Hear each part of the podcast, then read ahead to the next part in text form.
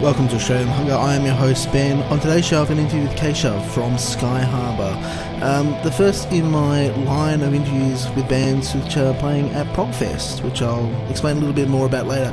But just briefly, um, I went to UMAG Fest. Thank you to the guys from Religious Observance for giving me a door pass to the show. Really, really awesome stuff. It was kind of this really incredible combination of bands like which come from the I, I guess like the more disgusting wing of metal, and I say that with no disrespect. I say that as a compliment, including some sludge bands, some more general doom bands, some grind bands, some death bands.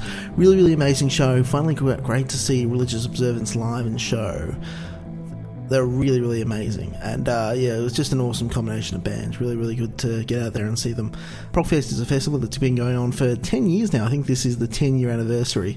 And it's a really great group of bands that play every year. Some of the best progressive rock and metal bands from around Australia, and a couple of international acts. This year is no different. And I, I figured it'd just be a really good opportunity to interview some of these amazing talents. Um, a couple of bands who have released new material recently. Um, I might interview a couple more who are playing later in the year when they release new material later in the year.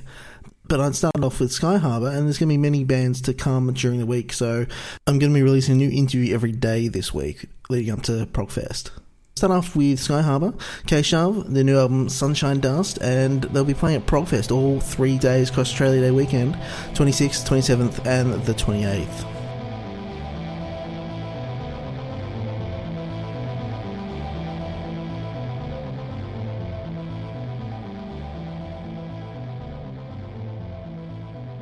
Released uh, the album earlier this year. Talk a little bit about when you started working on this one. Um, so we we technically started working on it um, ar- around the the time that we were finishing up the writing for Guiding Lights. You know, uh, with with Guiding Lights, what happened was that around the around early 2014 was when we were done with the album. You know, and we'd given it to Forrester uh, for him to mix, and uh, that that resulted in this long period of well inactivity because everyone was so busy uh, till I think the end of the year when we were doing a little tour of India. And when we did that, you know, we we had some time to actually be together as a group, and we, you know, we spent some time in my in my little studio, you know, and we we tried, you know, making some jams, and that was when the initial seeds for you know the songs that would make it to the album were were formed. So um, so yeah it started while dan was still in the band but i mean they were still very very nascent at that time. And i think in terms of like the direction we were trying to trying to have you know go for a bit of a departure from what we had done on the last record because we were that was a long album. Guiding lights was a really long i mean it was what 70 minutes almost? And uh, you know 10 songs. So you're looking at like an average length of what six plus almost minutes? You know so um so yeah, I mean, we we were kind of burned out on the whole, you know, long progressive, you know, um, song arrangements kind of thing. Like we wanted to just trim the fat, you know, like get you know write songs that maybe a little more to the point, uh, you know, that just got to the point quicker, that kind of thing. Where without, of course, like compromising on on the things that made us sound like us, you know. And we and I think we did a pretty good job with that. Yeah, yeah, definitely. Now, one of the things that kind of I've really loved about your band, and a lot of bands, I think in particular, have arisen over the last 10 years, is they sort of capture this very, I, I don't know, sort of idea of maybe beauty might be a good word for it. A, kind of beautiful way of expressing music, of expressing emotion. Uh, uh what what is it that kind of attracted you to this particular style? Honestly i think a large uh, part of this answer goes back to australia itself you know? I mean when i was growing up uh, in my formative well the the bands that really inspired me to play music in this kind of vein were uh, you know bands like oceansize uh, devin townsend not strapping young lad you know but early devin townsend solo stuff ocean machine terria that kind of thing and obviously like meshuggah and stuff like that. And then when you know when when those you know when early periphery and tesseract and these bands you know started breaking out that was around the time that we you know all all of us you know like this these bands that were just sort of this basically bedroom producers that suddenly like became popular you know and like there was a demand for it to become a live thing you know and like an actual band and all of that stuff that happened.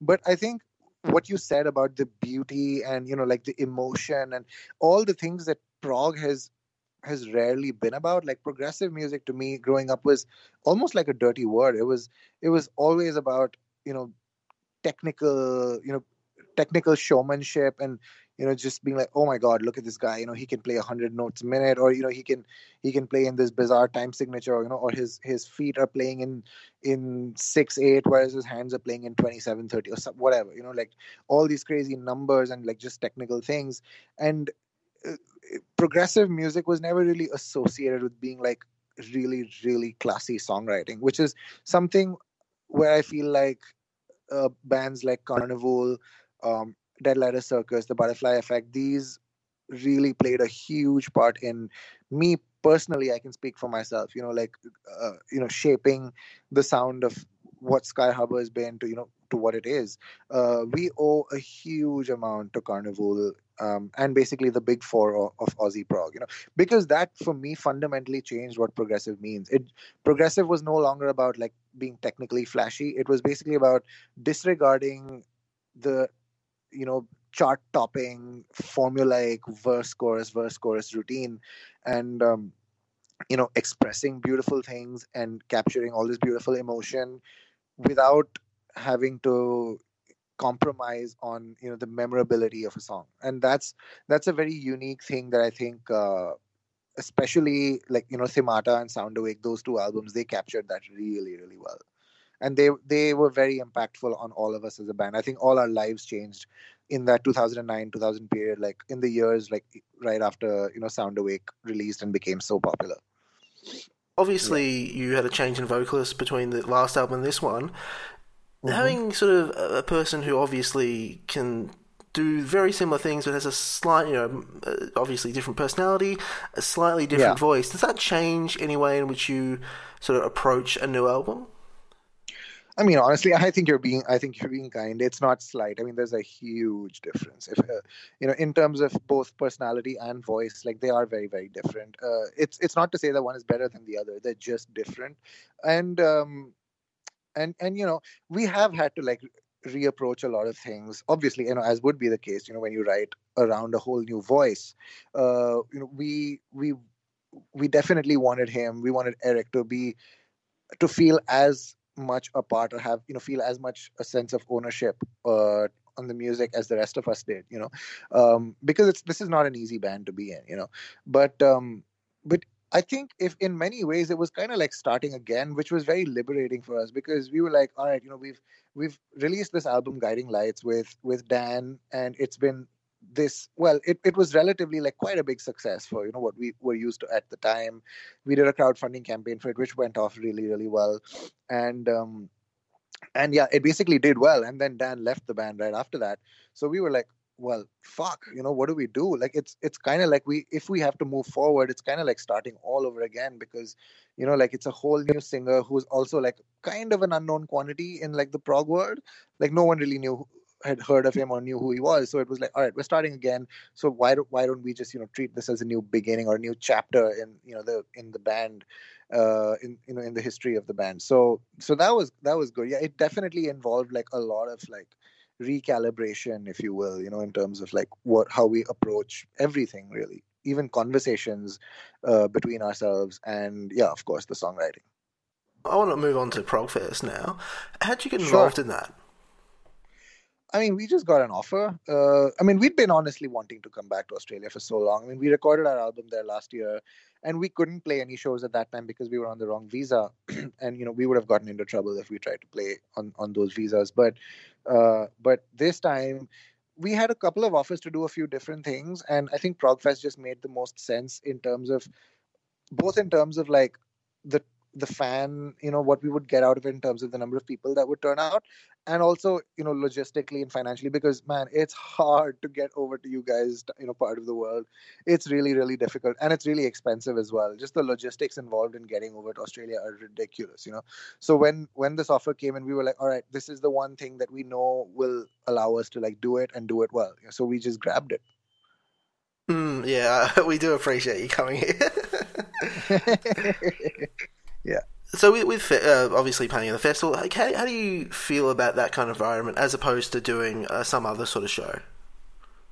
I mean, we've we've done festivals in the past. We've done plenty of them. Uh, we did. We've done download and Graspop. You know, so we know what it's like to play at uh, on a festival stage where it's like you know it's band after band after band after band, and uh, it's it's also really exciting because it's like it's not otherwise when it's just a regular show it's like all right cool you know your day is kind of set and you go through the motions and there's long periods of boredom before you get on stage and then you get off and that's the end of it. Whereas with a festival it's like there's always so much going on and there's so much music going on. And honestly i personally i'm just really excited to check out a lot of the bands because i mean like i said the australian uh, prog scene has been so impactful on us uh, you know as a band shaping the way we sound as well. So even though none of the big four are playing uh, there's no karnivool there's no there's no dead letter there's no cog there's no butterfly but at the same time, like there's so many sick bands that are playing that I'm just really excited to see. Like I'm really excited to see Chaos Divine. I'm really excited excited to see Circles as well. You know, we're friends with those guys. We were on the same label as them until a while ago. So um so yeah, I mean it's it's it's gonna be it's gonna be amazing. I'm I'm really excited to play the festival again. Yeah, definitely. I'm actually planning on interviewing quite a few other bands just because it's, it's such a good bill all throughout the cities. Yeah, um, yeah, absolutely so this is kind of like a weird question, but I like to ask it of everyone who I'm talking about playing live.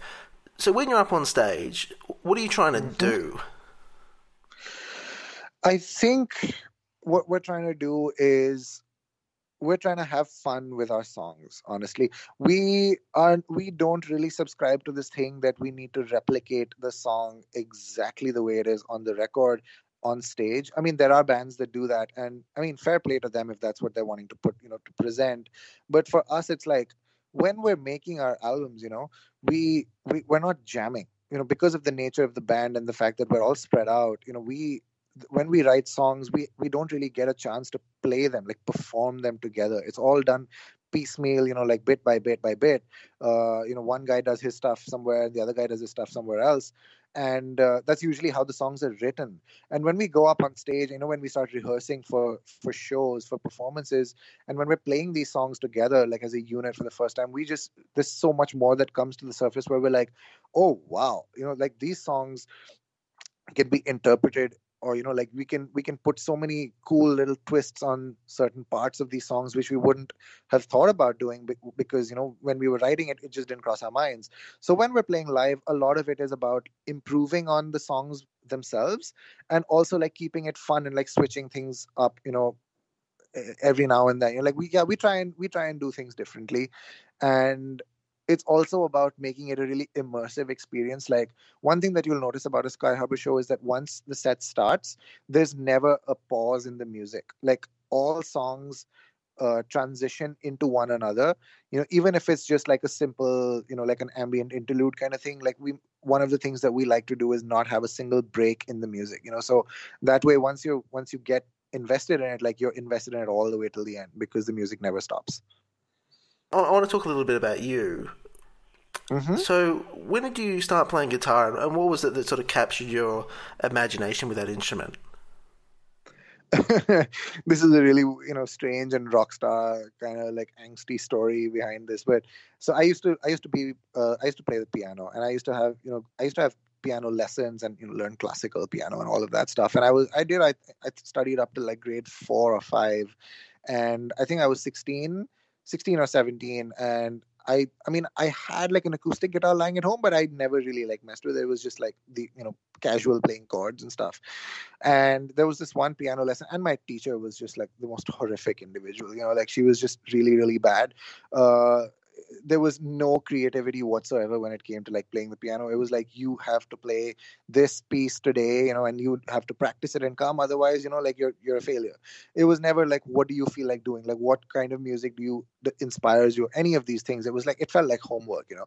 And there was this one moment I remember, like this one, the last piano lesson I ever had, where I went to my teacher's house, and I think I had I had like exams or something going on like in in school at that time, and I hadn't had time to you know like practice the piece that she wanted me to, to learn.